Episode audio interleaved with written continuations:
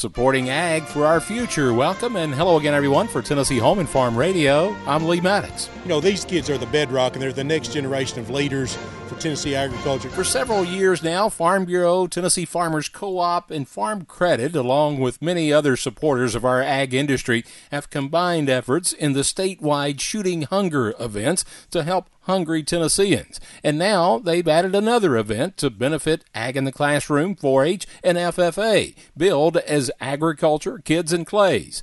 Tennessee Farm Bureau's Brian Wright. Tennessee Farm Bureau, Farm Credit Mid America, Rural First, and Tennessee Farmers Co op we're just excited and, and, and always happy to be a part of an event uh, supporting the youth of Tennessee, especially those youth agriculture kids. So 150 shooters here today.